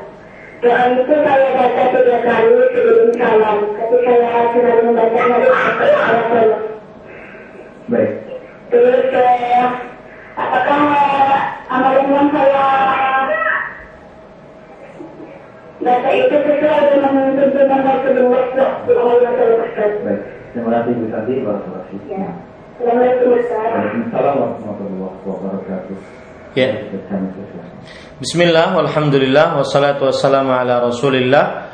Para ikhwah yang dirahmati oleh Allah eh, Terutama penanya Jazakumullahu khairan Atas pertanyaannya. Semoga kita senantiasa Selalu diberikan petunjuk oleh Allah subhanahu wa ta'ala Untuk beribadah kepada Allah Di atas petunjuk yang dicontohkan oleh Rasul Sallallahu alaihi wa ala alihi wasallam. Ada hadis riwayat Imam Ahmad dari Anas bin Malik radhiyallahu anhu Rasul sallallahu alaihi wasallam bersabda ma sa'ala rajulun muslimun Allah azza wa jalla al jannata thalathan illa qalatil jannatu Allahumma adkhilhul jannah ولا استجاب من النار مستجير ثلاث مرات إلا قالت النار اللهم أجره من النار Tidaklah seorang muslim meminta kepada Allah Subhanahu wa taala surga sebanyak tiga kali melainkan surga akan berdoa. Wahai Allah masukkan ia ke dalam surga. Dan tidaklah seseorang muslim meminta perlindungan dari api neraka sebanyak tiga kali melainkan Allah akan berdoa kepada eh, melainkan neraka akan berdoa. Wahai Allah lindungi ia dari neraka. Dalam hadis riwayat Tirmidzi, hadis yang tadi saya sebutkan tadi, hadisnya Hasan. Hasan. Uh, dalam hadis riwayat Tirmidzi dari Anas bin Malik radhiyallahu anhu, Rasul sallallahu alaihi wasallam bersabda, "Man Allah al-jannata thalatha marratin, qalatil jannatu Allahumma adkhilhu al-jannah." Wa man istajara minan nari thalatha marratin, qalatin naru Allahumma ajirhu minan nar. Hampir sama. Barang siapa yang meminta kepada Allah surga sebanyak tiga kali, surga akan berdoa, wahai Allah masukkan aku ke dalam surga, masukkan ia ke dalam surga. Dan barang siapa yang meminta perlindungan dari neraka sebanyak tiga kali, neraka akan berdoa, wahai Allah lindungi ia dari neraka. Hadis riwayat Imam Tirmidzi dan hadisnya Hasan atau sahih disahihkan oleh Imam Al-Bani rahimahullah taala. Berdasarkan hadis ini, jika seseorang ingin berdoa minta surga sebanyak tiga kali, minta dijauhkan dari api neraka sebanyak tiga kali maka diperbolehkan. Ini satu. Sekarang permasalahan yang kedua, apabila doa itu dibaca sebelum salam sholat, misalkan innaka hamidum majid, kemudian kita berdoa Allahumma adkhilnil jannah, Allahumma adkhilnil jannah, Allahumma adkhilnil jannah. Apakah diperbolehkan atau tidak? Ya, diperbolehkan atau tidak? Maka di dalam hadis Rasul Shallallahu Alaihi Wasallam disebutkan bahwa apabila seseorang di dalam duduk tasyahud maka dipersilahkan untuknya untuk mencari. Doa pilihan dia sekehendaknya. Liyakhtara minad du'a ya. Minad du'a masya'a.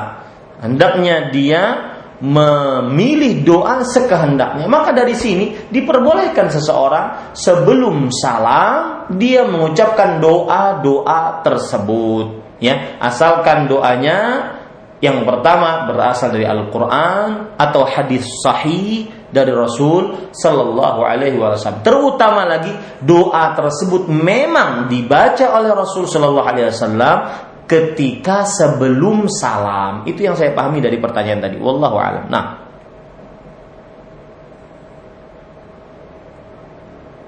Baik, Ustaz, terima kasih atas jawaban dan nasihat Ustaz dan izin untuk Ibu Santi di Sambas.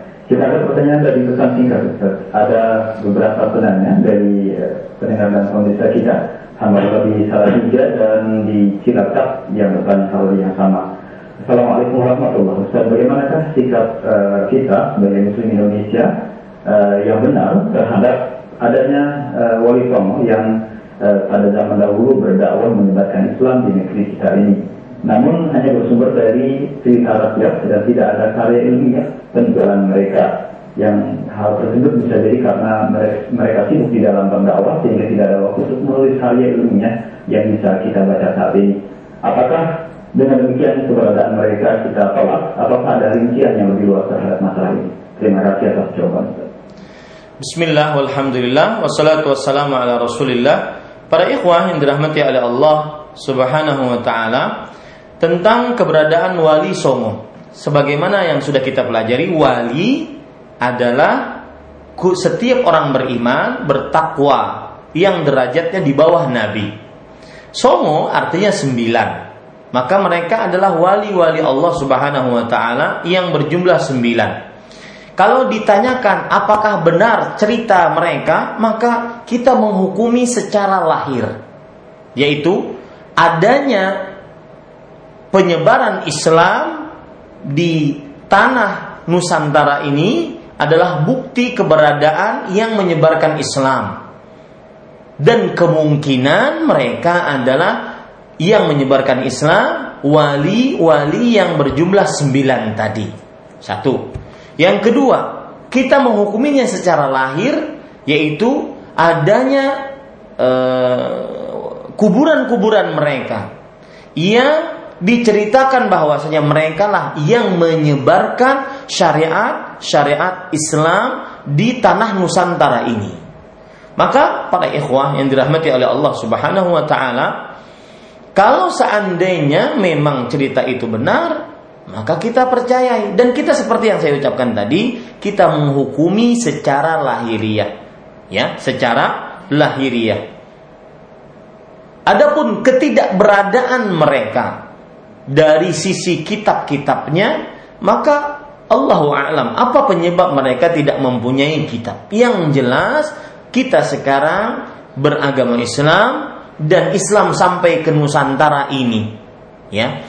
Yang menjadi pembicaraan tentang wali songo sebenarnya adalah bukan keberadaan mereka ada atau tidak yang harus kita uh, perjuangkan ataupun kita uh, bela mati-matian tidak. Akan tetapi apa yang kita dapati dari Islam sekarang ini yang harus kita jaga. Dan harus kita e, bersihkan dari hal-hal yang keliru dari agama Islam, kemudian kita didik diri kita, keluarga kita untuk belajar dan mengamalkan Islam yang benar sesuai dari Al-Quran dan Sunnah Rasul Sallallahu Alaihi Wasallam. Sekali lagi, jika memang kita e, melihat ada bekas-bekas yang secara lahiriah kita bisa menghukumi itu adalah e, hasil perjuangan dari wali songo, maka kita harus menyatakan bahwasanya mereka adalah pejuang-pejuang Islam yang membawa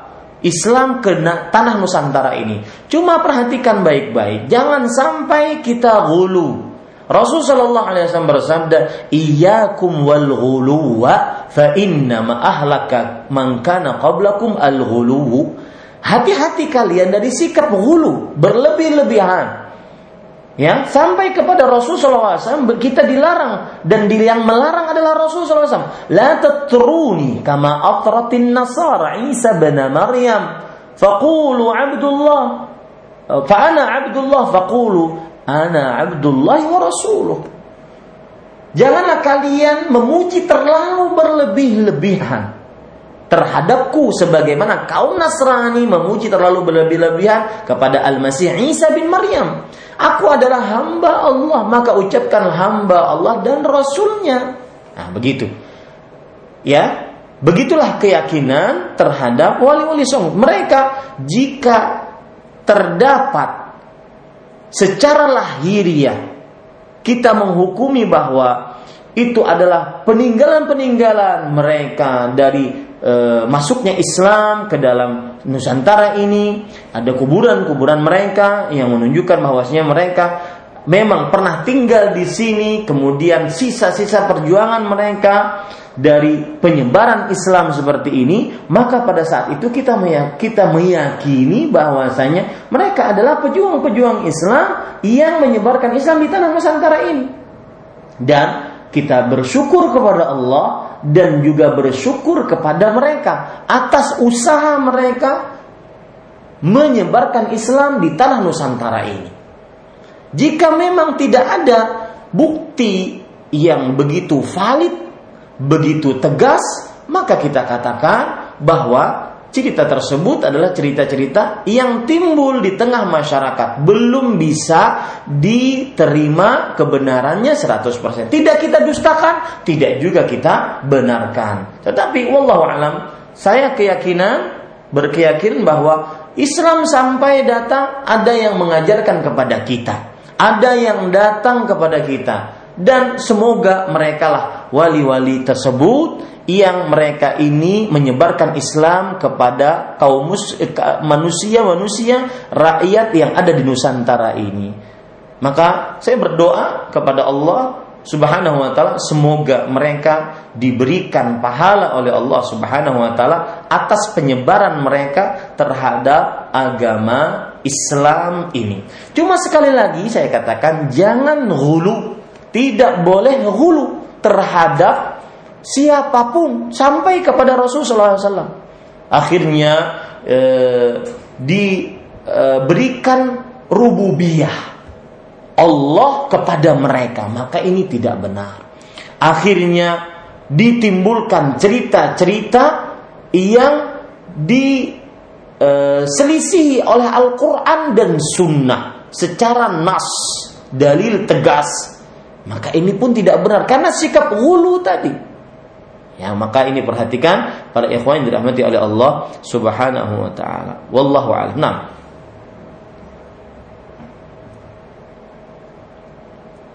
Baik, terima kasih atas jawaban dan nasihatnya. Demikian untuk Bapak atau Ibu hamba Allah di Cilacap dan salah tiga yang yang sama.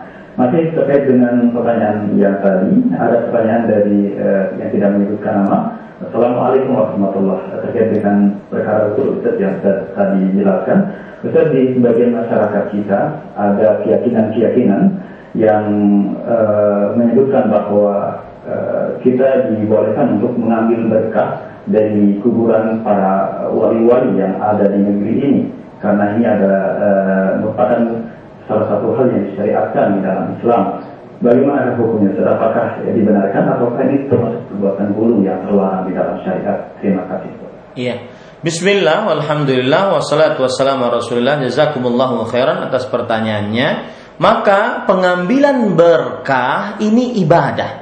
Bertabarruk itu ibadah. Ketika berbicara ibadah harus sesuai dengan tuntunan Rasul Sallallahu Alaihi Wasallam. Maka Rasul Sallallahu Alaihi Wasallam belum pernah memberikan nas dari ayat Al-Quran atau hadis Rasul SAW jika ingin ngalap berkah dari kuburan-kuburan yang dianggap keramat.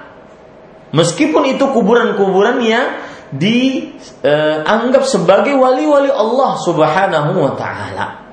Ya, ini para ikhwan yang dirahmat. Dan e, jangan sampai e, apa ya?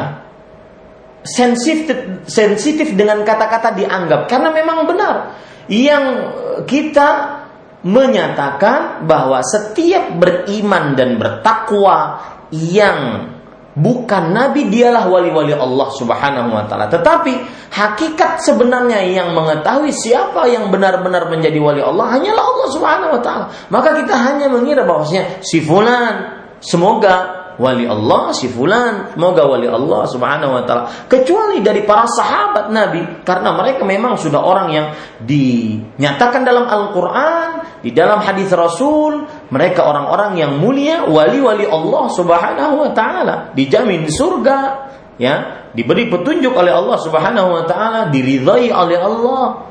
Nah, seperti itu. Maka ketika kita bertabaruk kembali ke masalah tabaruk tadi. Ketika kita bertabaruk, mengambil sebuah barokah dalam per, sebuah perbuatan, maka ini harus berdasar dan bercontoh kepada Rasulullah SAW. Pernahkah Rasulullah SAW mengajarkan kepada umatnya untuk mengambil barokah di pekuburan dengan cara misalkan meletakkan uh, apa namanya uh, air di pekuburan seseorang kemudian nanti dianggap air tersebut mendatangkan uh, sudah berbarokah ya sudah ada berkahnya ada kebaikannya yang tetap dan terus menerus. Apakah pernah dicontohkan oleh Rasulullah SAW seperti ini? Ataukah pernah dikerjakan oleh sahabat Nabi di kuburan-kuburan di kuburan Rasulullah SAW maka belum ada riwayat dan cerita yang sahih dan jelas rinci tentang hal ini. Maka pada saat itu kita mencari berkah dengan apa yang telah dituntun oleh Rasul sallallahu alaihi wasallam. Kita mempunyai kaidah dalam beribadah, alla na'budallaha illa bima syara'. Tidak beribadah kepada Allah kecuali dengan yang disyariatkan oleh Allah melalui Rasulullah sallallahu alaihi wasallam. Dan ini lebih eh, hati-hati kita Akhirnya benar-benar kita ini menjadi umat yang benar-benar mengikuti Nabi. Tidak umat yang membuat-buat selain apa yang dibuat oleh Nabi Muhammad sallallahu alaihi wasallam. Dan begitulah sebenarnya konsekuensi cinta kepada Nabi Muhammad sallallahu alaihi wasallam. Tidak bergerak, tidak berjalan kecuali jika Nabi bergerak dan berjalan. Tidak bertabaruk kecuali dengan tabarruk yang dicontohkan oleh Rasul sallallahu alaihi wa ala alihi wasallam. Dan ditakutkan nanti ya, ditakutkan nanti kuburan wali yang dianggap keramat tersebut menjadi berhala.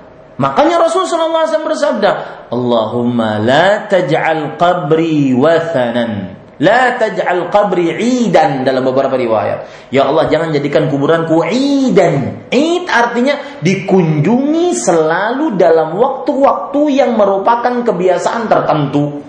Itu kuburan Rasul sallallahu alaihi wasallam. Bagaimana kuburan orang-orang yang di bawah beliau? Ah, begitu. Wallahu alam. Nah.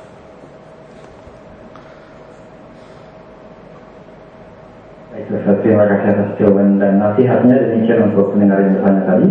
Kami berikan kesempatan yang terakhir untuk di sesi praktis kita melalui telepon. Kami akan coba sapa kembali 0218236543. Silakan. Assalamualaikum Ustaz. Waalaikumsalam warahmatullahi wabarakatuh. Silakan dari mana? Dari Raya di Jakarta. Silakan. Mau kata ini adik saya mengikuti sebuah soalnya itu pengajian ta'alif gitu uh, tapi uh, zamannya itu berarti sesuai dengan usia pengajian dia. Nah, terus setelah mau kendaraan aku naik ujungnya tuh kayak usia pengajiannya terus uh, di foto-foto ustaznya tuh ada gambar-gambar ada aset di Ka'bah gitu. Tapi dibayar, makin besar makin mahal. Dari pasang di rumahnya, jadi dia pas mau ada itu tuh mau ada ke fotonya juga. Mohon doanya Ustaz supaya adik saya bisa menerima sunnah. Assalamualaikum warahmatullahi wabarakatuh. Waalaikumsalam warahmatullahi wabarakatuh. Terima kasih Umar Raya. Nah, Belum begitu jelas, Akhi Fawas. Tolong diulangi. Baik, eh, pertanyaan dari Umur Raya eh, bahwasanya adik beliau mengikuti salah satu pengajian yang eh, di sana ditekankan jamaahnya untuk eh, mengganti nama anaknya dengan inisial eh, pengajian tersebut, kemudian mengganti pula nomor-nomor kendaraan plat kendaraan dengan ada inisial eh, majelis taklim tersebut. Juga ada foto-foto dari eh, pendiri atau eh, Nah, pengurus dari eh, Majelis Taklim dan pada setiap ada wudhu melihat ke eh, foto tersebut. Bagaimana hukumnya untuk eh, pengajian yang demikian dan mohon nasihat untuk adik beliau agar bisa eh, kembali untuk eh, dan menerima dakwah sunnah ini. Terima kasih. Ya. Bismillah, walhamdulillah, wassalatu wassalamu ala rasulillah Para ikhwan yang dirahmati oleh Allah subhanahu wa ta'ala Dalam menjawab pertanyaan seperti ini harus kembali kepada dasar akidah Islam Salah satu dasar akidah Islam adalah Satu, tidak ada yang mengetahui akan hal gaib di langit dan di bumi melainkan Allah Qul la ya'lamu man fis samawati wal ardhil ghaiba illallah Katakan wahai Muhammad sallallahu alaihi wasallam, tidak ada yang mengetahui akan hal gaib di langit dan di bumi melainkan Allah. Bahkan Nabi Muhammad sallallahu alaihi wasallam tidak mengetahui akan hal gaib sebagaimana yang kita sebutkan tadi. Qul la amliku lakum in la amliku lakum khazainullah. Katakan wahai Muhammad sallallahu alaihi wasallam, aku tidak memiliki bagi kalian khazainullah. Artinya hal-hal yang disimpan oleh Allah Subhanahu wa taala. Wala a'lamul ghaib dan aku tidak mengetahui akan hal gaib. Ini perintah Allah kepada Nabi Muhammad sallallahu alaihi wasallam. Maka di dalam surah Al-Jin juga disebutkan, "Alimul ghaibi wasyahada, fala yuzhiru ala ghaibihi ahadan." Allah yang Maha mengetahui hal gaib dan hal yang tersi, hal yang jelas maka Allah tidak memperlihatkan hal gaibnya kepada seorang pun ahadan ya illa kecuali kepada seorang rasul. Rasul yang itu diberikan wahyu oleh Allah Subhanahu wa taala. Maka apabila hal itu kita yakini baik-baik tidak ada yang mengetahui akan hal gaib di langit dan di bumi melainkan Allah maka pembelajaran tentang ilmu gaib ini tidak benar. Karena ilmu gaib hanya Allah yang memilikinya dan Allah berikan kepada para rasul-rasulnya sebagai mukjizat untuk para rasulnya seperti itu ya ini para ikhwan yang dirahmati oleh Allah Subhanahu wa taala dipelajarinya tidak mungkin karena ilmu gaib milik Allah, ilmu gaib Allah berikan kepada para rasulnya, kemudian juga mungkin diberikan kepada para walinya, tetapi tidak dipelajari. Itu satu. Yang kedua, keyakinan mendasar yang harus kita pahami bahwasanya ibadah. Kita ini diperintahkan, eh, diciptakan oleh Allah untuk beribadah. Dan sudah menjadi maklum adanya bagi setiap muslim ibadah tidak bisa dikerjakan kecuali sesuai dengan petunjuk Rasul Sallallahu Alaihi Wasallam. Maka apabila di dalam pertanyaan tadi ada semacam ibadah yang belum dicontohkan oleh Rasul Sallallahu Alaihi Wasallam, maka itu berarti menyimpang, tidak benar, tidak sesuai dengan petunjuk Rasul Sallallahu Alaihi Wasallam. Misalkan tadi eh, setelah berwudu harus melihat foto gurunya, maka ini ibadah yang membutuhkan dalil. Wudhu adalah ibadah. Maka ketika membuat sesuatu peraturan dalam ibadah tersebut harus berdalil dari Al-Quran dan Sunnah. Ingat itu baik-baik.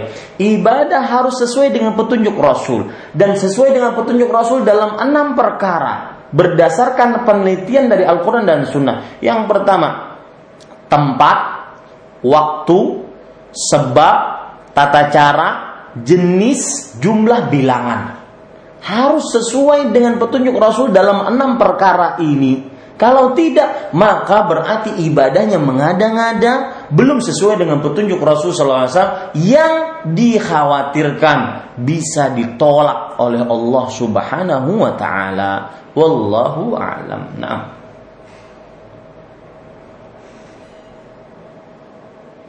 Baik, terima kasih atas jawaban dan nasihat Ustaz. Pertanyaan nomor raya tadi untuk pencintaan kita. Mungkin ada kesimpulan akhir atau penutup yang Ustaz Bismillah, Alhamdulillah, wassalatu wassalamu ala rasulillah.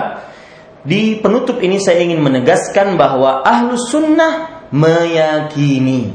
Saya ulang, ahlu sunnah yang bermanhaj salaf meyakini keberadaan wali dan keberadaan keramat pada wali Allah Subhanahu wa taala. Tetapi semua kewalian dan keramat wali harus ditimbang berdasarkan Al-Qur'an dan hadis yang dipahami oleh para salafus saleh. Yang para salafus saleh itu adalah min sadatil aulia, wali-wali yang terkemuka.